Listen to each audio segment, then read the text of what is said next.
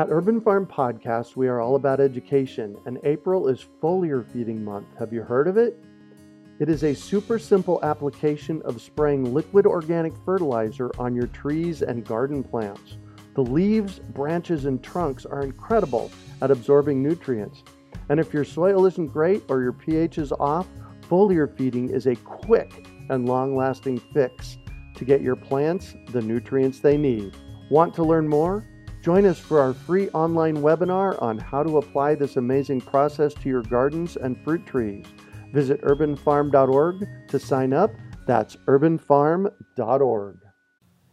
Greetings, urban farmers, gardeners, and healthy food visionaries. Greg Peterson here, and welcome to the 280th episode of the Urban Farm Podcast, where three days a week we work together educating and inspiring you to become part of your food revolution. Growing plants that thrive in your yard is a lot easier than you think. It starts with saving your own seeds and letting them remember what they already learned. Just text seeds to 33444 or visit iwanttosaveseeds.com and you will receive our free webinar on why seeds matter, why saving them is easy, and how to save your own.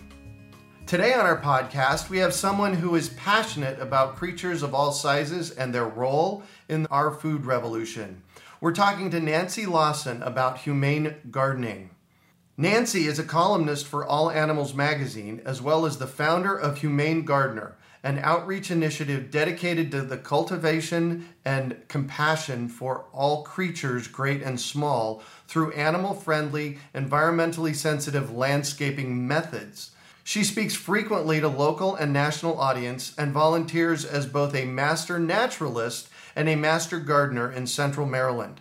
Nancy is the author of The Humane Gardener Nurturing a Backyard Habitat for Wildlife, published by Princeton Architectural Press in April 2017, and highlighted in Oprah Magazine, The Washington Post, and the Library Journal.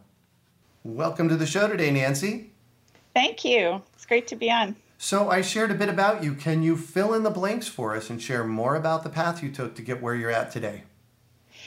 Yeah, so when I was working at the Humane Society of the of the U.S. in the early 2000s, late 90s, I was working on a project with some of our wildlife biologists, and it had to do with writing for our magazines about resolving conflicts with geese humanely. And at the time and still now, there were a lot of communities who were really upset with the what they perceive to be as overpopulation of geese on their lawns, on the lake fronts, the artificial lakes that are around in a lot of places around here. And so oftentimes the federal government would be called in to cull the geese. Mm. And in looking at what some of the solutions were that were actually effective, one of the ones that I found to be the most creative and interesting, and that sort of led me toward the idea of what I called humane landscaping at the time,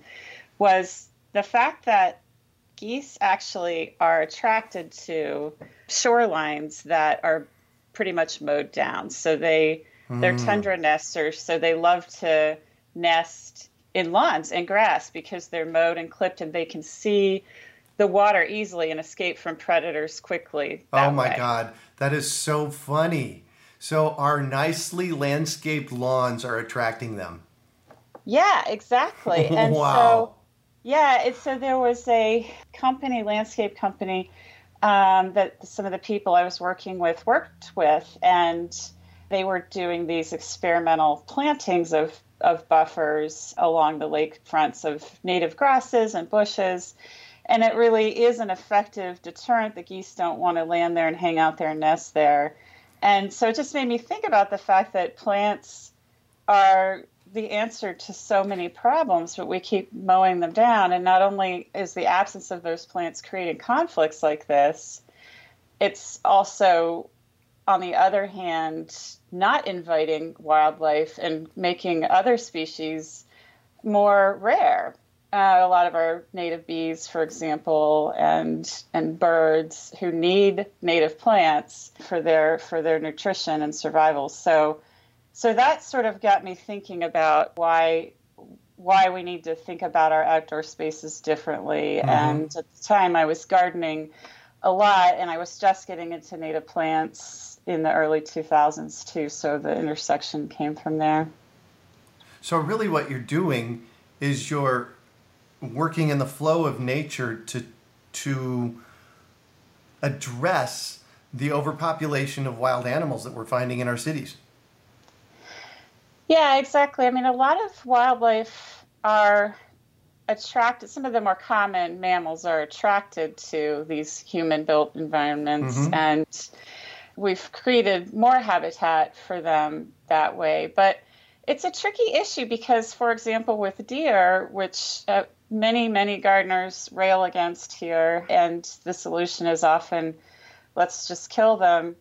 They are attracted to these transition edge zones that we make mm-hmm. with our lawns and, and then they're blamed for coming up and eating the few tulips that you've got. And in my community we have people with two to five acre lawns and most people don't plant that much. And so what they do plant gets eaten and what we found is that the more that you start to let native grasses come up, these seeds they're dormant in the seed bank, the more that you let native trees start to sucker that they like to eat, like sassafras trees are native here in Maryland and staghorn sumacs, and they actually like to eat eat those and nibble on the bark and and they start pruning those and if you just let an area go like that even a small one you're giving them more food so it takes the pressure off some of your your garden plants and it's not really something that's very explored or talked about because there's always kind of this black and white solution. They're here, there's too many of them, let's get rid of them instead of let's change the way we look at how we're we're managing these spaces. Right. We've started dealing with things like this here in Phoenix. We have interestingly enough in the city center area, we've got bobcats, raccoons, yes. coyotes and foxes and so I've had a long conversation with our the rep from the Arizona Game and Fish Department, and removing them doesn't work because what happens is is the population just fills back in the space if you remove exactly. the ones that are there. Exactly. So that's exactly that's fighting nature again.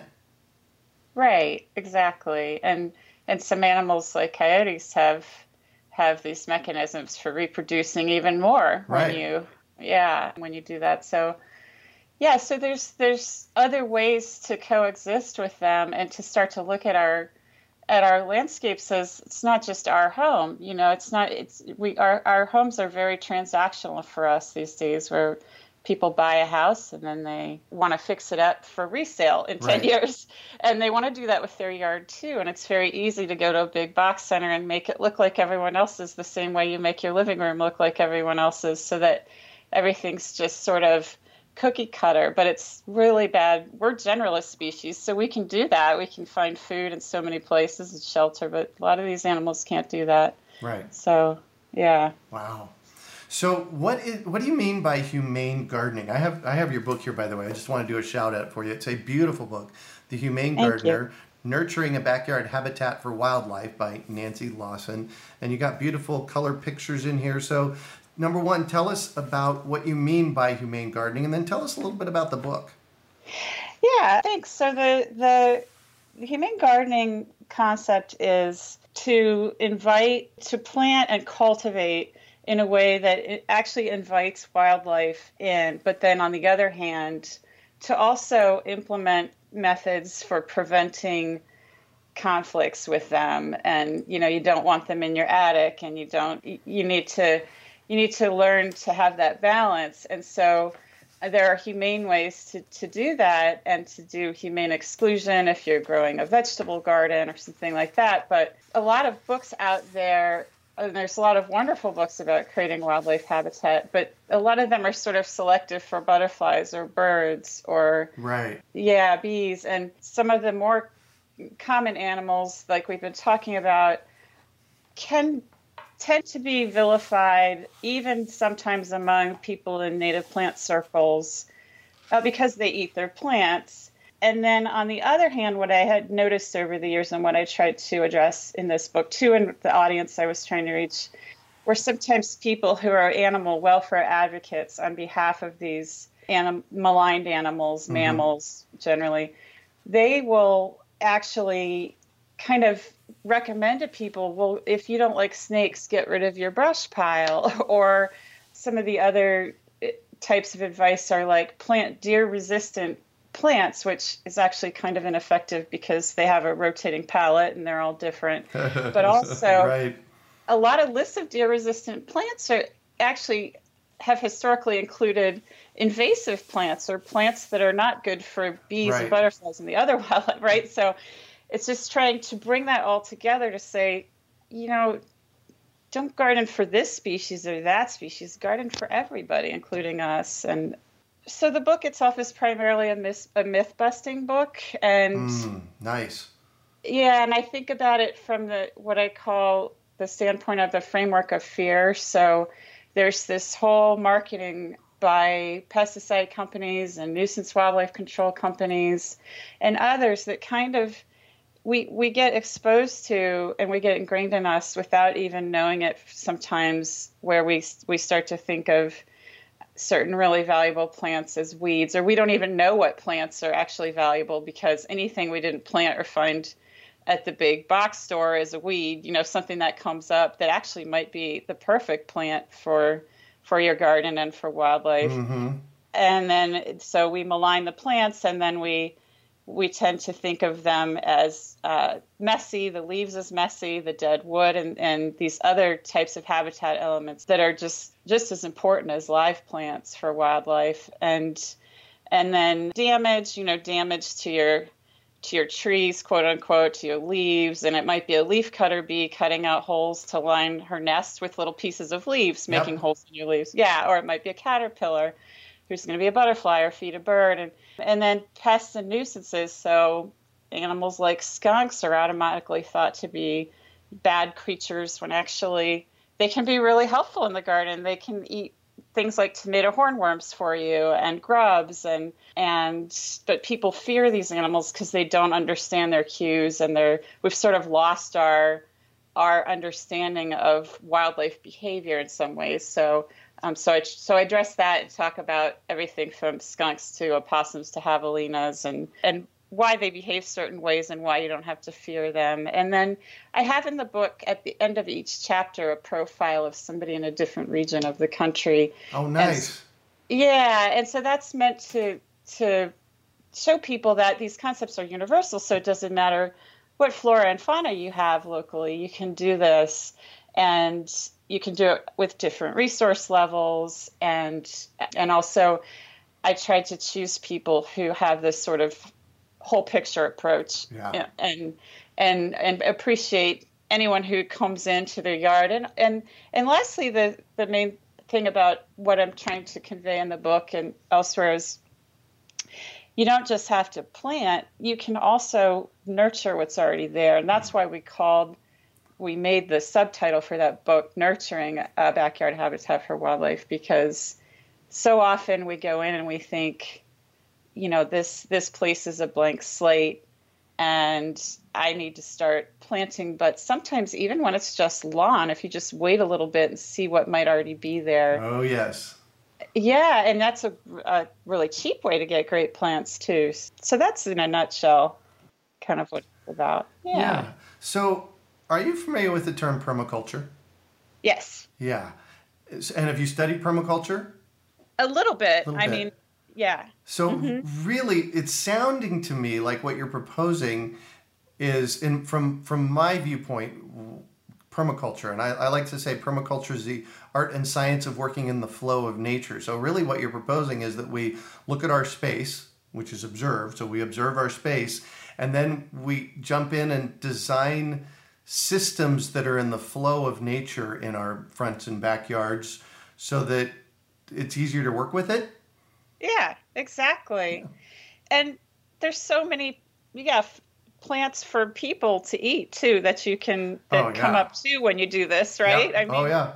Yeah, like the the staghorn sumacs I mentioned and the sassafras. I mean, the you know you can make sumac lemonade and things like that, and and there's a lot of fruit trees like that I've planted here for wildlife when we first moved in, and for us like pawpaw trees and Oh, yes. persimmons and and things like that, with the idea that it's it's going to be more permanent and um, and it belongs here. These are things that grow well here, Yeah. and yeah, So I'm sure one of the one of the strategies in your book is to plant natives.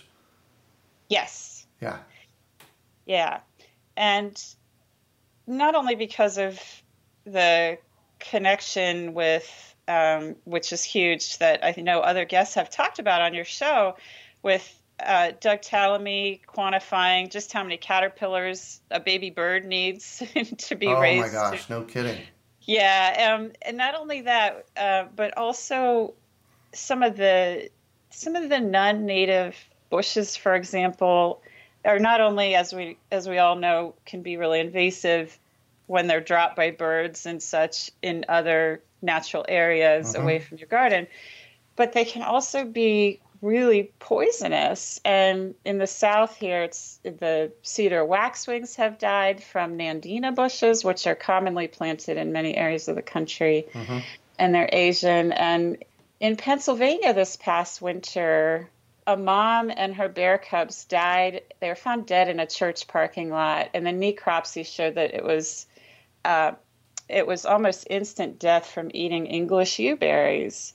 Ooh. And yeah, and those aren't I don't think that's considered invasive, but that's that's a that's a berry that they haven't evolved with. And so in England, animals know either if they can eat it or not. And so Mhm. there's animals there that depend on it, like dormice and squirrels, and I think the satin beauty moth caterpillar eats that plant. But here they don't. They wouldn't know that, and so they're hungry in the winter, and they're grabbing whatever berries they can find, and they die. And that happened out in Idaho with moose and antelope and elk, I think, with Japanese yew berries this winter over and over again. They were they found herds. Yeah, and the Idaho, Idaho DNR asked asked people, "Can you stop planting these and can you take them out if you can?" And one of the media reports I read, some landscapers were interviewed saying, "Well, we understand that this is a problem, but." It provides winter interest in the landscape, and uh, we make money off it. So we're going to keep planting them. oh, seriously? Yeah, Wow. yeah. So it's kind of up to us, you know, to make that change. Yeah. Take a deep breath, huh? Yeah. Wow. So, and, and I'm sure it's not just all about mammals and flying birds and that kind of stuff. You you go into other topics as well. Yeah. So one of the things that really intrigues me are all the different needs of our nearly 4,000 native bee species in the Oh, country. right. And yeah, and the specialist bees needing the pollen of only certain plants. And so that's a pretty important thing to pay attention to if you're gardening for wildlife because a lot of our native plants that co-evolved with those bees and some of them are very tiny bees that you wouldn't even really know it's a bee until you start Right. looking at them more closely. Yeah. yeah. So, and they they gather, you know, pollen from. There's a violet specialist bee. There's a common evening primrose specialist bee, and and there's aster specialist bees, goldenrod, and so.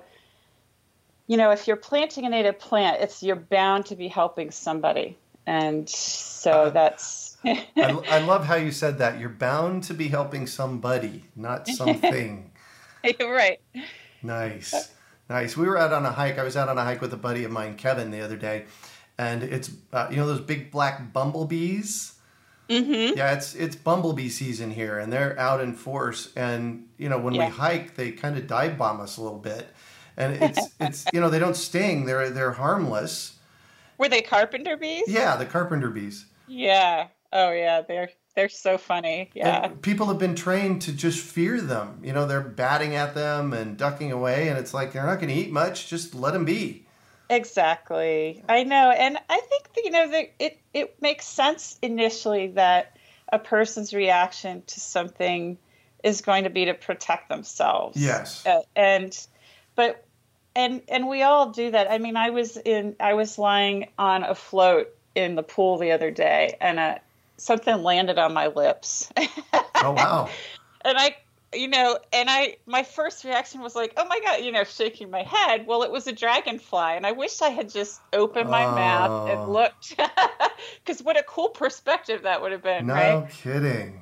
So, but I, I think it's important to just kind of face your fears and challenge your assumptions Yeah. because that's because, like you said, I mean, so many times it's just something that you're unfamiliar with, but right, right. doesn't want anything to do with you, really. So, I'm standing on my back patio, and I'm new to this whole idea of permaculture and humane gardening, and I'm looking at my big backyard. What are three things that that I can do? What are the first three things I'm going to do in the space to kind of start stepping toward you know this notion of humanely gardening or, or really just working with nature. And i'm actually going to say uh, do a precursor to that and say you can get her book the humane gardener as well. So that could be number one. So what's two three and four? Okay so first i would assess what's already there mm-hmm.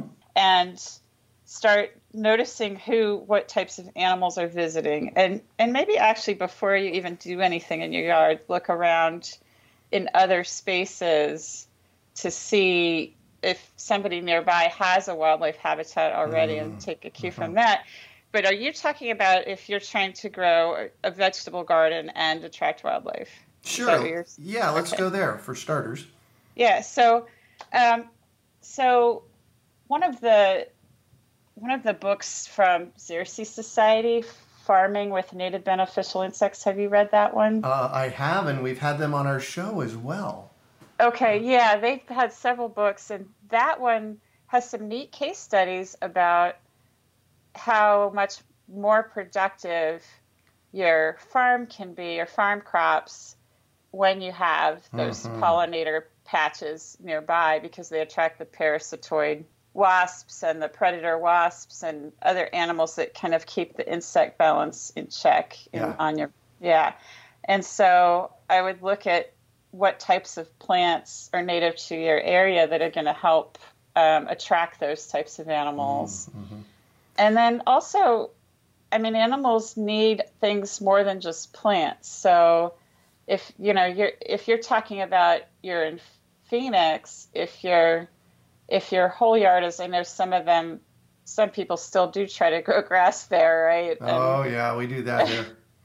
and gra- have a lot of gravel and a lot of mulch and things like that.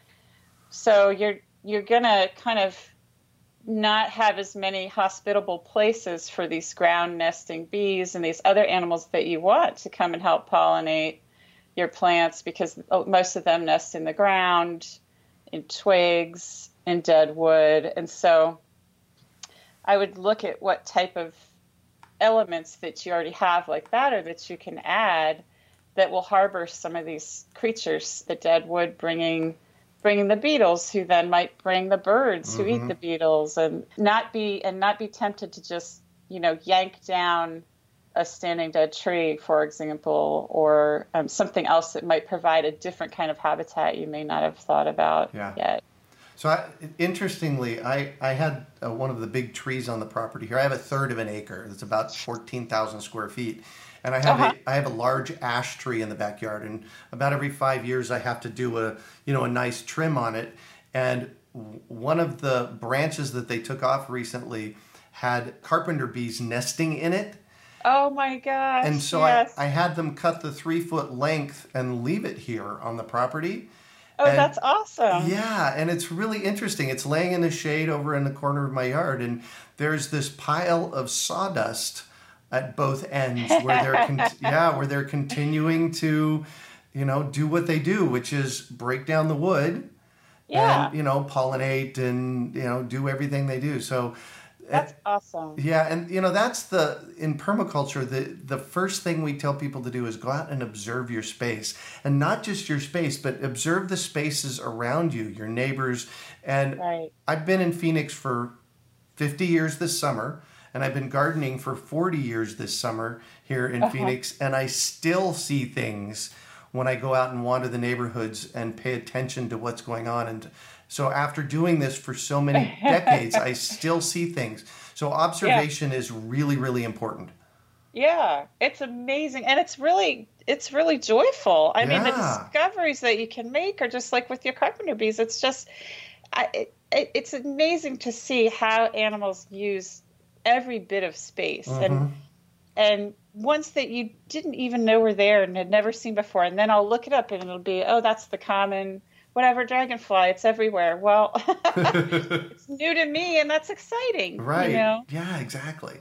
Well, we were talking about the dead wood. Oh, yes. You know, and adding that. And I was going to say, I'm glad that you brought up the carpenter bee story because a lot of times people ask me, well, well, they're eating my deck, and what should I do? And oftentimes they're not really going to do much damage. If they are, you know, you can plug it or whatever. But I rather tell them leave the dead wood and and put some. You know, if you have some, you can put out there for them. Put it out there for them, and they might use that instead. So your story is a great example of that. Yeah. So why is why is dead wood important in our landscapes? I mean, we already visited one reason, but why else?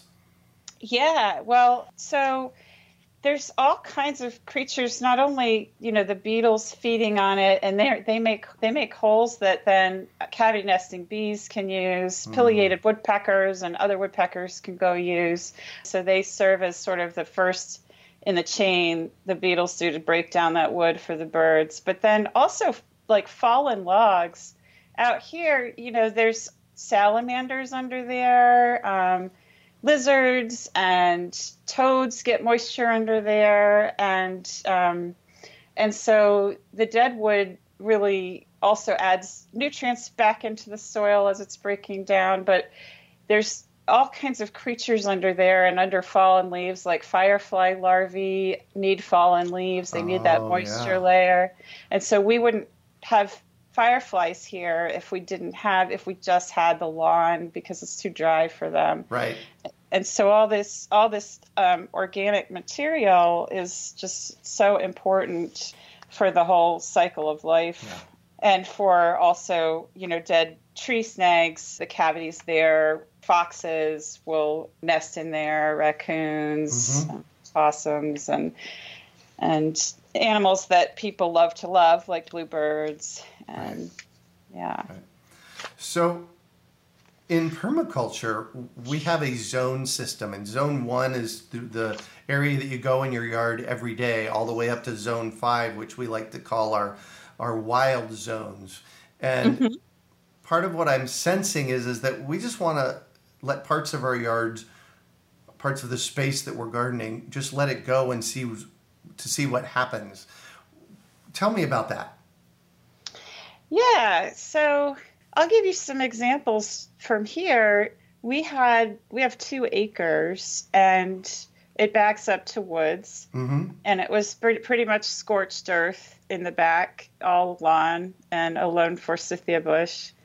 And we kept mowing it for a long time. I was adding gardens, but I was basically doing it not permanently. You know, I was growing annuals from seed and vegetables from seed every year, but not focusing on the trees or Right. anything like that.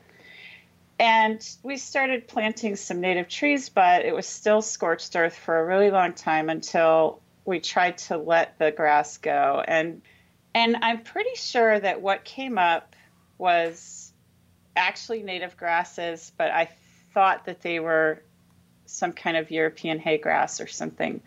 And so we mowed them back down. And then I went to a nursery a few years ago and I saw a, a native broom sedge grass. It's, An- I think it's Andropogon virginicus. And it's one of the first pioneer species to come in here on disturbed land. And and I was going to buy it for fifteen dollars in a pot. and I didn't. I ran out of my gift card someone had given me, so I didn't have enough money. I came home, and a couple days later, I was looking at those grasses that we just had neglected to mow for a few weeks, and I was like, "This is one of those grasses." Yeah. And and it turned out we had hundreds of them coming up, and then as we let that stay, then we had purple top grass Mhm. and um, and now we're getting goldenrods and boneset and these other wildflowers. So we're getting the successional.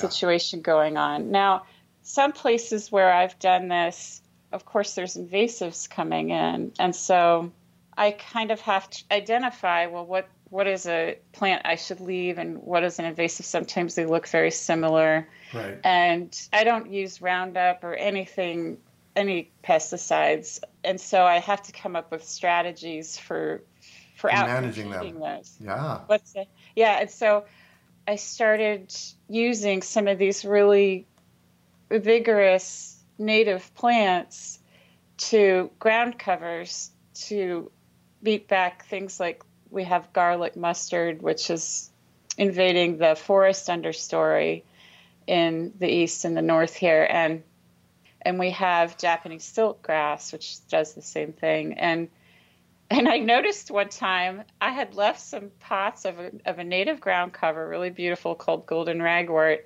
out under some trees. And the next, I just forgot about them. I was going to give them to friends. And the next spring, they were rooting out and from the bottom and yep. into garlic mustard. Isn't that amazing?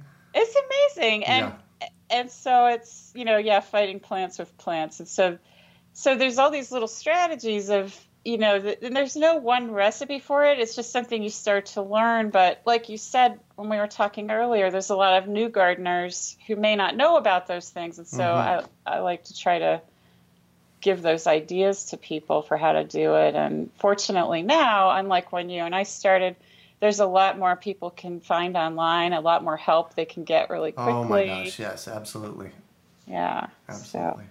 Well, awesome. Thank you so much for that. So, yeah. so I'm going to shift on you, and I'd like for you to talk about a time you failed, how you overcame that failure, and what you might have learned from it.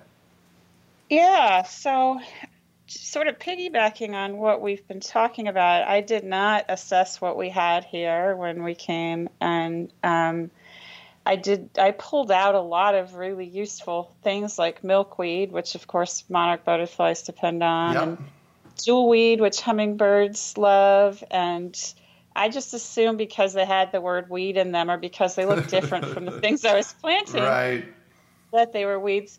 And we also we didn't know to check for little animals on before mowing. Um, and my husband had inherited a big kind of you know tractor mower from his dad, and we mowed over a an eastern box turtle, and I wrote about that in my book and talked about how I going to spend the rest of my life trying to make up for that because that does happen sometimes where they can be treated at a wildlife rehab center. Right. But eh, you know this this turtle had been obliterated and turtles they reproduce really slowly and it doesn't take much to make a local population go extinct. Oh, I'm sure. Yeah, and and so it, that sort of thing is just just heartbreaking. It happens all the time, but I I've made a lot of mistakes, and but those are those are some that I think are preventable.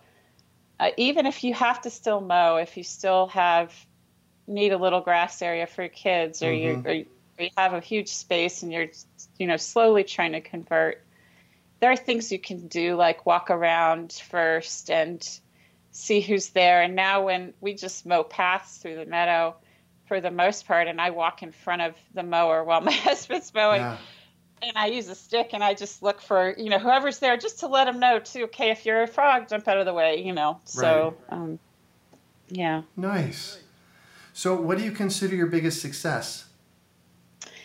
Well, my my biggest success, I'd have to say, it is is the book because what I wanted to do with that, and it seems to be working so far, is to help people look differently at their spaces and think from other species perspectives. Mm. And and I've heard from a lot of people, even I mean, I have uh, friends that I've made recently who used to run nature centers and things like that and they actually didn't know how much life they could support even in a small space of their own yard and they weren't really focused on that and now they're really excited to even sort of have made peace with the rabbits and right. figured out a way to plant for them too and, and things like that so and when young people respond to this idea of of gardening differently. I think that that's really important. And I've had I had someone come to one of my talks who said, "I I just started gardening last year and I've made so many mistakes. I've completely changed what I'm doing, and I'm telling all my friends." And that that I think was the best yeah result. Yeah, because that's the new generation. Yeah, so exactly, exactly. I love getting input from people that are you know kind of listening to the seeds that we're planting out there and and it's yeah. making a difference for them. Yeah, yeah, and I because we're so used to being being marketed to, and it's I think there's so many people who care, they just don't know. Yeah. So what drives you? So, what drives me are both the animals and the people, and seeing seeing every day when I walk out the door uh, something new, making use of a plant or a, or a twig or or a fallen leaf, and knowing that there's it's so easy to actually make a difference mm-hmm. and to convert this 40 plus million acres of lawn back to something more productive and and then the seeing the people who are are actually doing this around the country and is really really inspiring to me and interviewing them and there was a woman i profiled in florida who just posted today that she she finds these amazing discoveries in her yard. And she she's done this by letting certain areas go and seeing what comes up over mm-hmm. the course of the last 10 years. And she had a picture of a spider eating a tree frog. And, whoa. Yeah. And she posted it at some point on her blog and got contacted by a scientist because he was it's really rare and he was doing a paper on it. And so she, she, it got it just got published. And so she shared you know that she's the ultimate citizen scientist and humane gardener in my mind because she doesn't yeah. kill anything because she knows how valuable everything is to everything else. Yeah. Yeah. And that exactly. really inspires me. Nice. So if you could recommend one book for our listeners what would it be and why yeah, so the book that I would recommend along these lines is called Wild Neighbors. Wild Neighbors, the humane approach to living with wildlife. And it's, I believe, out of print, but you can still get a used copies. And it is a national book, so it has species profiles and natural histories and methods of conflict prevention and resolution for animals around the country. Mm-hmm. And so uh, that was written by a wildlife biologist I worked with. And he used to work at the National Park Service and then he worked at the Humane Society, so he had a varied background. And it's just very, very gently written, very beautiful, and and also really helpful. It's helped me a lot in my own garden over the years. And then the the other book I was going to mention that I just was really influenced by is old now from 2001. I'm sure you've read it. It's called The Botany of Desire. By oh my gosh. Yep. Absolutely. yeah. That just changed the way I looked at plants mm-hmm. and our relationship with them. So it really was had a big impact on me. Yeah, that's an extraordinary book. So, I, and I'm going to do something I don't normally do. I want to talk a little bit more about your book the Humane Gardener. Um, okay. And what I want to ask you is uh, your publisher, Princeton Architectural Press. Uh-huh. Can you tell us, because th- this is normally where we get the gardening books at, uh, you know, from this press. So uh, tell, make right. that connection for me. How did you make that happen? Because that's pretty magical. Well, that's a good question. Okay, so I was writing a column for, and I still am, for the uh, magazine of the Humane Society. I don't work there anymore, but I freelance for them, and mm-hmm. it it was called Humane Backyard at the time, and it was for All Animals magazine. And the editorial director emailed HSUS and said, "Can you tell me how to get in touch with Nancy Lawson because I wanted to see if she wants to write a book." oh, nice. Yeah, I had never actually. I had considered it, but by the time I was uh, got around ready to write a book, I felt like, oh, maybe this has already been done. You yeah. know, I'm sure someone's written about this. So that's how that started, and they do they do some nature books uh, and they do landscape architecture, but they're they're mainly a fine art publisher. Right, exactly. Yeah. Wow. So how, how exciting yeah. for you! Congratulations. That's that's. Thank you. Yeah, and again, once again, it is a beautiful book, great pictures. Um, and I don't know, having gardened for 30 plus years really actively, I don't know that I've seen another book near this topic. So, yeah, it hadn't already been done. Yeah, no, that's great to hear. Yeah. yeah. So, what one final piece of advice do you have for our listeners? Well, so I would say, and I've heard you say this on your podcast, mm-hmm. that nobody has, there's no such thing as a black thumb. I think yeah. that that you can't overemphasize that because there's so much fear around am I doing things right? Am I following the recipe of yeah. plant these plants one foot apart and add this fertilizer and and so I would say trust yourself and trust plants. They know how to grow and and they and animals need them. Animals need plants as much as we do. Uh, and so the more that you can add to your landscape, don't don't worry about being a perfectionist. Yeah. And yeah, that's where I would start. Perfect. Well, thank you so much for joining us on the show today, Nancy. Thank you. Thanks for having me. It was great. Absolutely. So, how can our listeners find your book, get a hold of you? You can find the book on any major retailer, Amazon, Barnes and Noble. You can mm-hmm. usually find it at your library, and mm, you can get a hold of me through my blog at humanegardener.com. There's a contact form, and then I'm on Facebook at facebook.com slash humanegardener and Instagram and Twitter just at humanegardener. Perfect. You can find show notes from today's podcast at urbanfarm.org forward slash humane gardener. Well, that's it for today. Thanks for joining us on the Urban Farm Podcast. Growing plants that thrive in your yard is a lot easier than you think. It starts with saving your own seeds and letting them remember what they already learned. Just text seeds to 33444 or visit iwanttosaveseeds.com and you will receive our free webinar on why seeds matter, why saving them is easy, and how to save your own. We hope you enjoyed today's episode of the Urban Farm Podcast. Remember to listen three days a week for tips, advice, and resources to help you on your journey with urban farming. You can find us on the web at urbanfarm.org or send us an email to podcast at urbanfarm.org. In the words of Vincent van Gogh, great things are done by a series of small things brought together.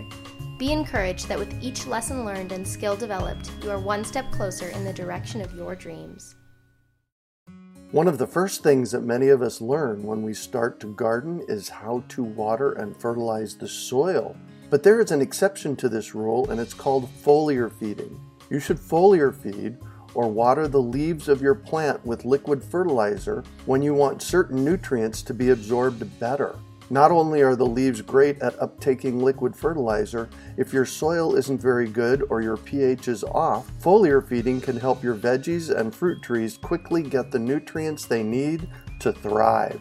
If you're ready to start foliar feeding for maximum growth, yields, and quality, head on over to urbanfarm.org forward slash feed the leaves to see our selection of foliar feeding products. That's urbanfarm.org forward slash feed the leaves.